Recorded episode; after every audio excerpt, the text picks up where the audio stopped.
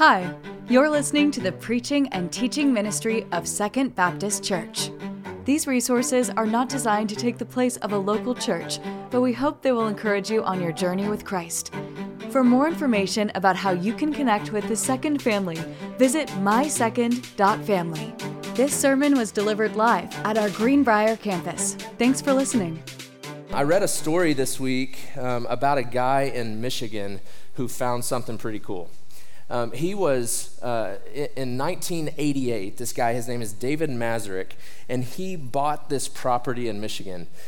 And it was a lot of acres and different things. Had a house and it had a barn on it. And so he moved in in 1988, and you know that was his place. Now he lived there, and so he used the house, he used the barn, everything in 2018. Okay, so that's 30 years after moving into this place.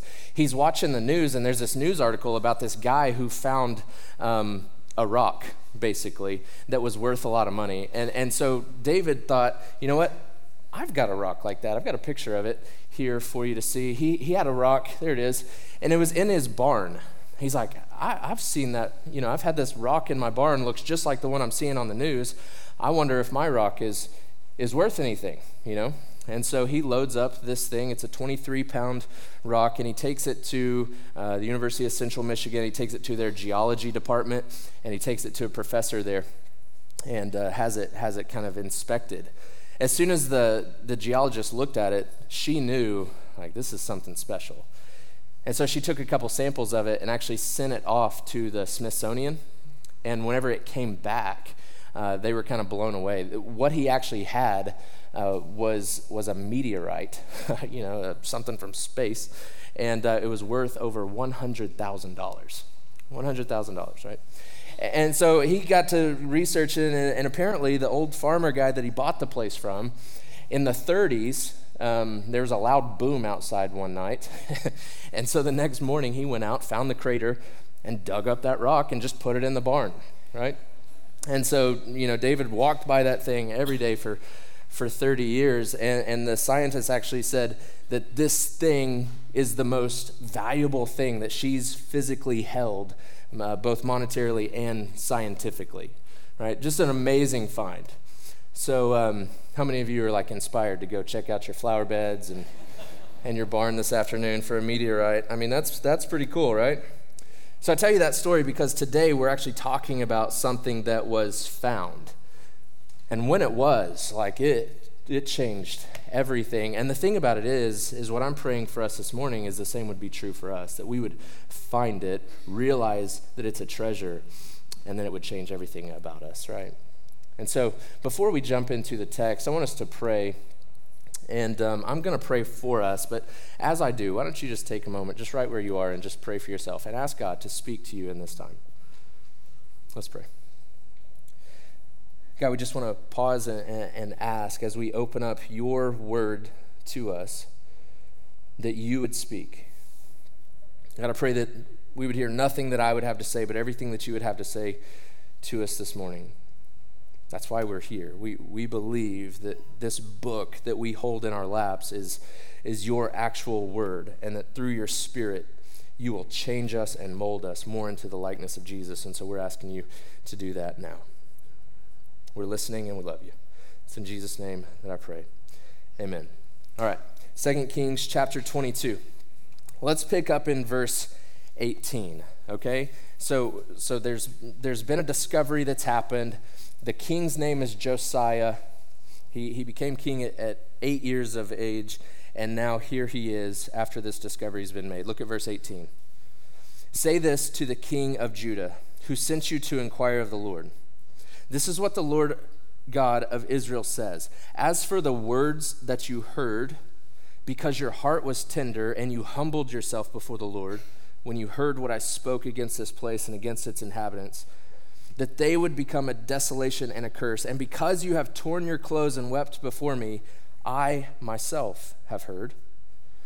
This is the Lord's declaration. Therefore, I will indeed gather you to your fathers, and you will be gathered to your grave in peace.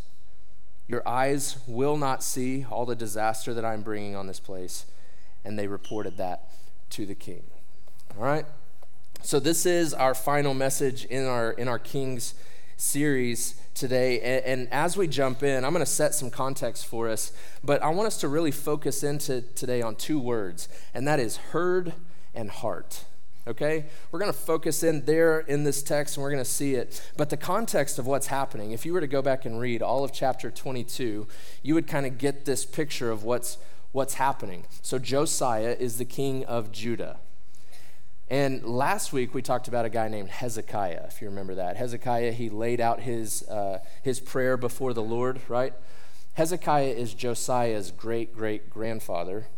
And Hezekiah was a great king. Josiah is a great king. But in between the two, uh, you have Josiah's grandpa and dad, and both of those guys were not good kings. They both turned to idol worship and different things. And so, what you have whenever you open chapter 22 is Josiah the king has instructed for the temple to be rebuilt again. A few weeks ago, we talked about a guy named Joash. right? this is a different story. Both of them were repairing the temple after a bad king had turned to idol worship.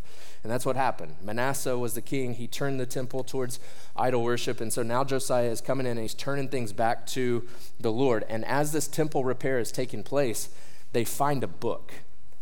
They find a book. And you see that up in verse, verse 8. And if it's lost, that means, or if it's, I guess if it's found, that means that it was lost. And so the best that people understand it is that during Manasseh's reign, Whenever he turned everything to idol worship, this book was discarded. Okay?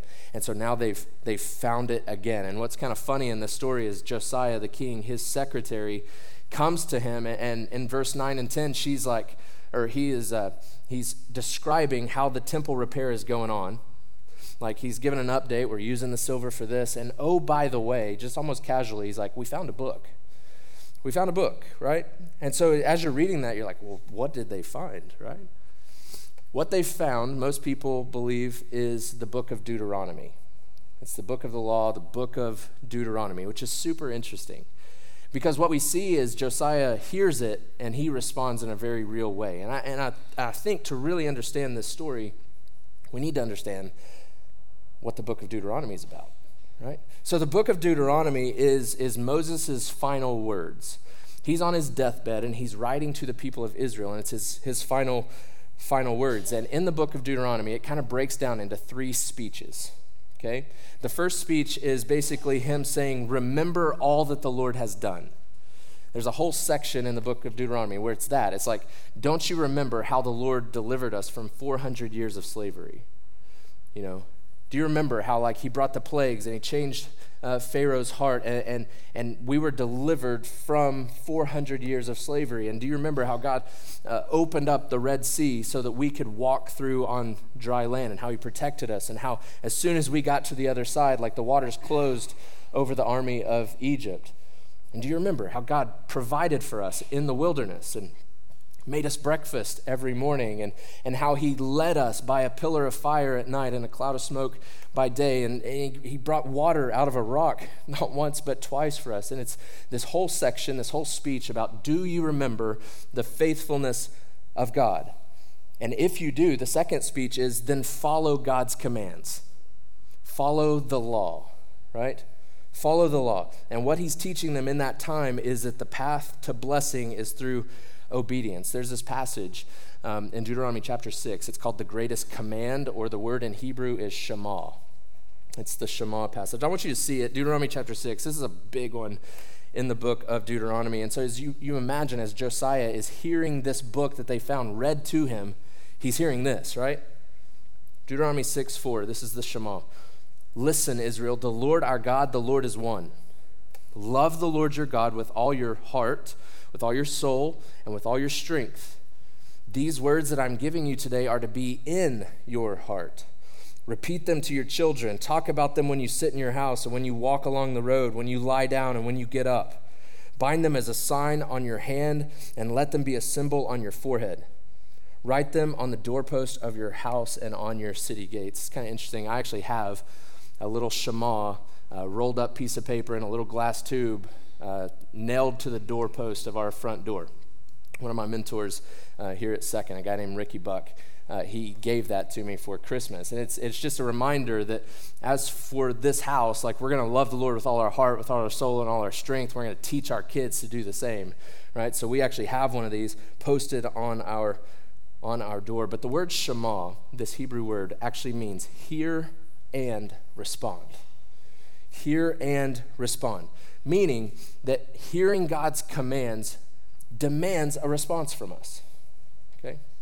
When we hear God's commands, it demands a response. And he uses a lot of heart language. Like, did you notice that? Like several times it said heart. It raises a question like, how do we love God with all of our heart? Or how do we put his words in our heart? Right? Um, one thing that we need to know as we're getting into all this this morning is that in the Bible, the heart means the center of a person. So it's not necessarily talking about the blood pumping thing in your chest, it's talking about the center of who you are. It's your whole life, it's your character, your emotions, your intellect, your thoughts, your actions, your commitments, your, your decisions, everything about you. That's what's represented here by the heart. And so when we respond to Him, we respond with all of that. Everything about us. Everything about us, we respond to Him, right?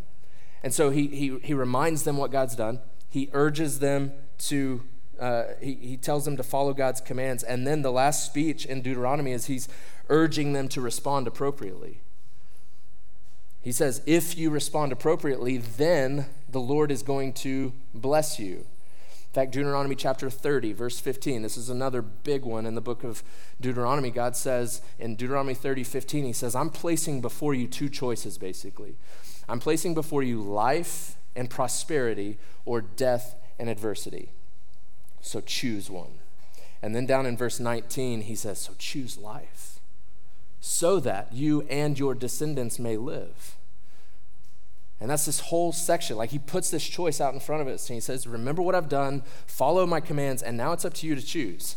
So, which one are you going to choose? And he talks about how if you choose opposite of him, that it's not going to end well for you. But he urges us and them to choose life, right? And so, the whole book of Deuteronomy, the whole message really, is is you're left reading it going, how will they respond? How will you respond?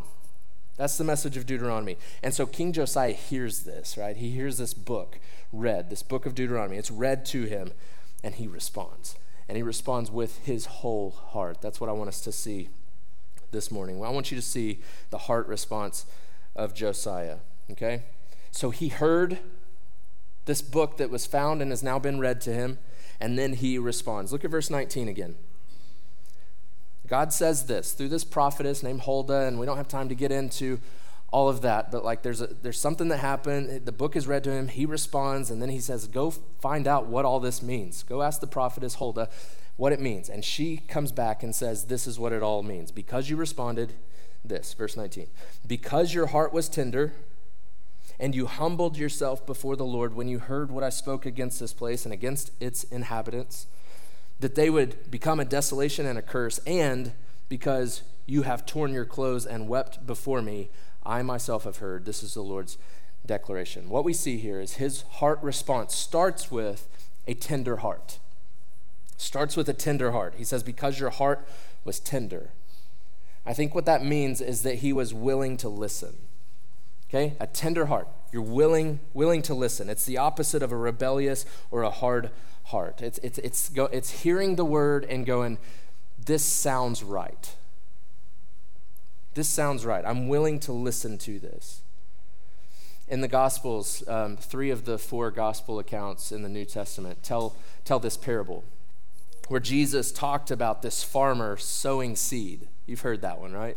He talks about a, a farmer and he throws out this seed to, to be uh, planted, but it lands in all kinds of different areas. It lands in four, four different areas. And, and what Jesus says, how he explains this parable later, is that this story that he's, he's using is, is a picture of God's word being delivered and it falling on all kinds of various heart conditions.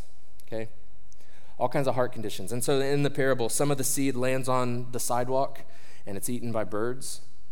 Some of it lands on really hard ground and it's, it's burnt up by the sun. Some of the seed lands in like this, uh, like in the weeds and in the thorns, and it's, it's choked out.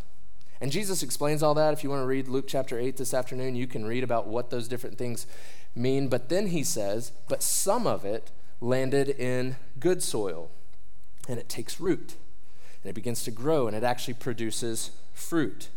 And he explains in Luke chapter 8, verse 15, what that soil is. He says, But the seed in the good ground, these are the ones who, having heard the word with an honest and good heart, hold on to it, and by enduring, they produce fruit. Okay, so this is tender heart. This is a, a soil that is ready to receive the word. So, so the picture in that parable is that as the gospel goes out, some people have tender hearts towards it, other people are hardened towards it. Other people have hard hearts towards the message. And so as it goes out, it, it either is going to harden a heart or it's going to soften a heart. And it's actually through that mystery. Like, we don't understand why, why would that happen? But it's actually through that mystery of God hardening and softening hearts that actually the kingdom of God advances. Throughout the Bible, you see people who some believed and some did not believe, right? Over and over again. And we see how God actually uses that to further his kingdom. I mean, think of the crucifixion. People who denied Jesus, crucified Jesus, he became the sacrifice that we needed for our sin. Do you see? And so, over and over, God is using this through the Bible, but ultimately, it's God and God alone that softens hearts to respond to him. Because on our own, our hearts are hard and they're sinful, the Bible talks about. Jeremiah 17 9 says that the heart is deceitful above anything else. In fact, it says that the heart is incurable, right? It's incurable. And so that's where the good news of, of the gospel breaks in that our, heart, our hearts were hard towards Him, that we are sinful, broken people. But through Jesus, He steps in, He sacrifices Himself for us so that we might know Him. And when that happens, God begins to transform our hard heart, softens our heart to hear the word and respond to it. Does that make sense? And so, Deuteronomy chapter 30, verse 6 actually talks about how this happens. It says that the Lord your God will circumcise your heart. And so we have this hard heart inside of us, and God circumcises our heart and the hearts of your descendants, and you will love him with all your heart and all your soul so that you will live. Okay? And so we understand God does this, that he produces a tender heart in us that is willing to listen to the word. And so if we could just call a time out real quick, like if you feel this morning a tenderness towards the Word of God, like you, you think, I'm willing to listen to that, I want to listen to that, don't miss that that is the grace of God in your life. That He has made your heart tender to the point of being willing to listen to the message. And now the question is, is how will we respond? How will we respond? What we see Josiah do is he had a tender heart. Second, he had a humbled heart. He says, You humbled yourself before the Lord when you heard what I spoke against this place and against its inhabitants, that they would become a desolation and a curse. So, so before it's a willingness to listen, now a humbled heart is a willingness to admit the truth. Willing to admit the truth, that the truth has taken root in my heart, and now I see. I see that I'm wrong, that I don't measure up, that I don't, I don't fall in any kind of superior stance in this relationship that he is God and I am not. Like you're willing to admit that truth. And then a humbled heart leads to, third, a broken heart. A broken heart. He says, Because you have torn your clothes and wept before me. See, what we need to know is that tearing clothes was like this picture, it was an outward evidence of what's happened on the inside. There's an outward evidence of the grief that you feel. So it's proof to everyone else around you of what's going on inside of you. Um, last Saturday was uh, move in day for all of the colleges in Conway. And uh, at Second, we love college students, and so we're pumped whenever they come back to town. And uh, and so it was Saturday, and I took my family to drive by. We just wanted to see the college students moving back into UCA and CBC and the different colleges around. And so we drove by UCA, and um, when we got to that roundabout that's there on College and Donaghey, it's right by all the sorority houses and the fraternity houses. You know what I'm talking about? And, and, so we, we were coming up to that roundabout, and in the middle, there's this dude, and he's standing there in nothing but his whitey tidies. And he's got this sign held up that says, I'm bad at fantasy football, right? And so it was like, I guess that was his punishment for losing his league. And I thought, that's awesome. That's the, that's the coolest punishment I've seen for fantasy football, you know? About 20 of his buddies were like sitting in lawn chairs over here just watching him and laughing at him. But he was just owning it, you know? Like he, he was owning it. It was this visual thing that he had lost that he, you know, and, and that's kind of what we see here with Josiah. kind of, right? It's a visible action that he was willing to own it.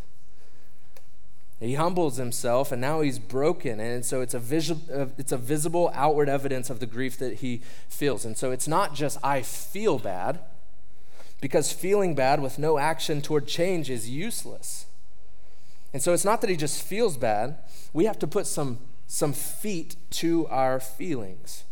And that's what we see here. There's action here, it's a picture of repentance. See, in your life, whenever you have sin in your life, you have a couple of options. You can either be apathetic towards it, or you can take some action towards it. You can either be apathetic or you can take some action. And if you're apathetic towards your sin, you may try to hide it and just act like it doesn't exist or there's no big deal. But listen, it won't go away that way. Your sin is not just going to go away.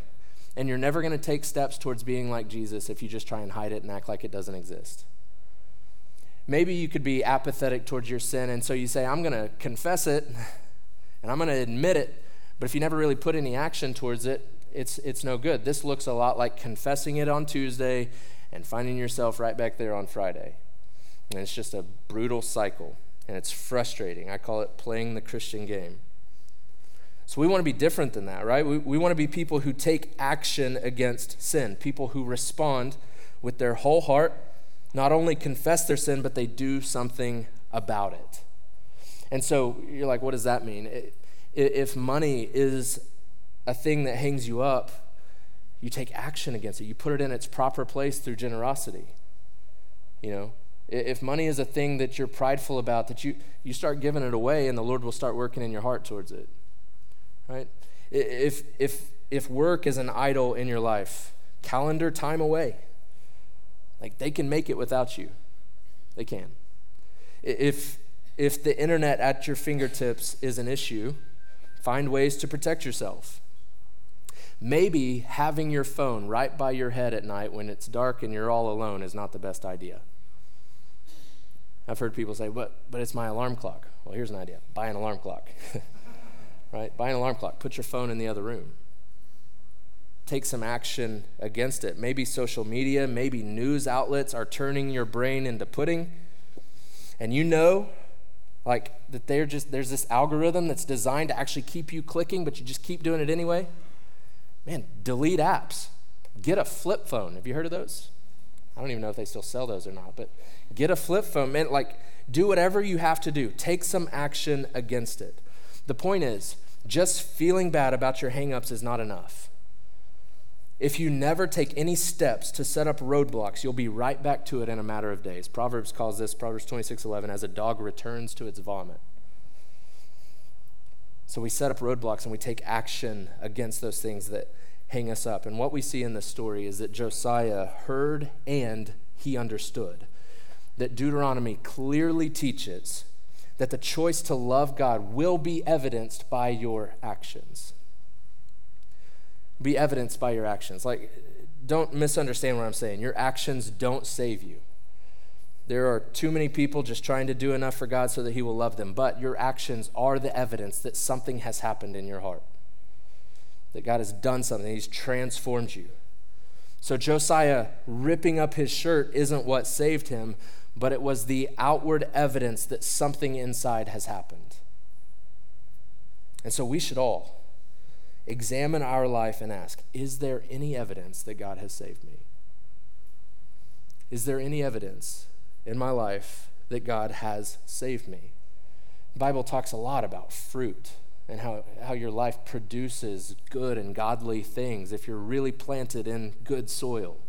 That's where that parable goes that the seed fell on good ground and then it produced fruit. So ask yourself is there any evidence that God has saved me? And see, because Josiah heard and he responded, now we see that God responds back. Right? That's where the story finishes. God hears and he responds. Look at verse 19. He says, I myself have heard. Isn't that cool? Like Josiah heard and responded, and now God hears, and he's going to respond as well. This is the Lord's declaration, verse 20. Therefore, I will indeed gather you to your ancestors, and you will be gathered to your grave in peace. Your eyes will not see all the disaster that I'm bringing on this place. See, because of Josiah's response of repentance, God promises peace and protection. He promises peace and protection. See, Josiah heard the choice between life and death out of Deuteronomy 30 15, and he chose life. And God upholds his end of the deal. And so, the main point for us today is what you do with the words in this book is the difference between life and death. What we do with this like the word has been found and it's been given to us. So, what we do with the warnings and the, the promises and all of that that's in here, what we do with that is the difference between life and death. Look at Deuteronomy 32. It'll be on the screen for you. Deuteronomy 32, 46. Remember, Josiah is hearing all this as they're reading it to him after the book has been found. God said to them, Take to heart all these words I'm giving you as a warning to you today, so that you may command your children to follow all the words of this law carefully. For they are not meaningless words to you, but they are your life. And by them you will live long in the land you are crossing the Jordan to possess. See, Josiah began to hear and he began to understand that the warnings in the book of Deuteronomy and what we could say the warnings throughout Scripture are not mean, they are love. Think about the amount of time that God gave them. I mean, He's warning them and urging them, like, follow me, turn towards me, don't turn to that thing. And then He forgives them over and over and over again. There's a significant amount of time where these warnings are in place. And the same is true for us. Like, God has warned us. He's offered us choose, choose life. I'm placing before you life and death, and so choose. And He's given us time, and that time right now is love and it's grace in order to follow after Him. And so the warnings of God are not mean, they are love. And the words of God, it says, are not meaningless, they are life. They are life. You remember um, the rock I was telling you about at the beginning? Um, that rock in, in Michigan, the meteorite that was worth over $100,000. The craziest part of that story to me is that David Mazur had that rock in his barn for 30 years. This thing that was in his barn but should have been in a museum, and he used it for 30 years as a doorstop. It was the doorstop of his barn. Every day, he walked by it, kicked it out of the way, slammed the old barn door against it, kicked dust up on it and whatever else is in a barn. Just treated it, I mean, he treated it like a rock, you know? And so here was this treasure being used as nothing more than a doorstop until one day he realized the treasure that he had found. And I want us to see this morning do we understand the treasure that we have in His Word. That the God of the universe spoke to us, took the time through hundreds of years, tons of different authors, to put together one story and one book for us that we call His Word. Like, do we see that for the treasure that it is? Or do we just put it aside? Donald Whitney, he's a professor at Southern Seminary, and he, he wrote like the gold standard on spiritual disciplines. And in his book, he, he said the worst dust storm in history would happen if all church members who were neglecting their Bibles dusted them off at the same time. You know, I don't think we fully understand the treasure that we have. And so the application for us this morning is, is pretty simple. First, treasure the word. Like, realize the treasure that you have sitting in your lap. Treasure the word. Deuteronomy 32 47. We understand that they are not meaningless words, but they are your life. And so ask yourself do I treasure the word? Donald Whitney says it's impossible to have a healthy Christian life apart from a diet of the milk and meat of Scripture. It's impossible. It's the most important of all the spiritual disciplines is it's time in the Word. Because this is where God speaks to you. This is where God begins to tenderize your heart. It begins to draw you to Himself. So we understand that His words are not meaningless, they are our life, right? And the sep- second application point is when we understand that, and God has softened our heart to be willing to listen to Him, well, then we respond. And we respond with a humble heart and a broken heart. And so, the, the message of the gospel and the offer to you today is that if you don't know Jesus as your Savior, today is the day that you can do that. The story of Scripture is that we are broken people with hard hearts, but the God of the universe stepped into this earth on a rescue mission to save us that he went to a cross and he died a death that you and I were supposed to die. And when he did, he was dead for three days. And then three days later, he came bursting out of a grave alive. And when he does that, the offer of life is available to you and to me. Everything necessary has been done for you to know God. Like, know him, have relationship with him. And so if you feel right now, like you feel God is tenderize your heart and you feel like I'm willing to listen to that, I feel like that's true, like, well, then the question is, how will you respond? Everything necessary has been done. The response is left up to us. And so this morning, in the best way that you know how, in the best way that you understand it, you just cry out to Him. Say, God, I know that I am a sinner. I know that I don't measure up to your standard but I know that Jesus does, and so I'm going to place my trust and my life in him. And you can do that this morning. That offer is available to everyone. And so maybe that's your step this morning. And if that's you, in a moment, whenever we pray, just cry out to the Lord. Confess your sin to him. Ask him to save you, and he will fill out the little thing in the bulletin saying, Today I want to know Jesus, or come talk to me. I would love to talk to you and pray with you. But don't leave today without getting it right with the Lord. Respond to Him. And so that's true. Like, if, if you don't know Jesus, that is your response. But maybe you're here and you're like, I do know Jesus, I, I am a Christian. I want you to understand that repentance is not just a one time thing. Repentance is not just the diving board that gets you into the pool of Christianity. Repentance is the thing that you swim in. and it's an ongoing, daily thing. Right? Jesus talked about it this way in Mark chapter 1. He, he says, he says to repent and believe, but the way that that actually translates is he's saying, keep on repenting. Just keep on, keep on repenting. And so, as Christians, we understand like there's a moment where we repent once and we are justified before a holy God. We understand that. But it's a daily thing of becoming more and more like Christ, where we repent of our sin, we, we hear the words, the warnings that He's given us, and we respond humbly and broken to those things. It's a process called sanctification, of just walking and becoming more and more like Jesus, regularly confessing sinful thoughts and attitudes and actions as we continually take steps with Jesus. And so the message this morning is hear the word and respond with all your heart. Thank you for listening to the preaching and teaching ministry of Second Baptist.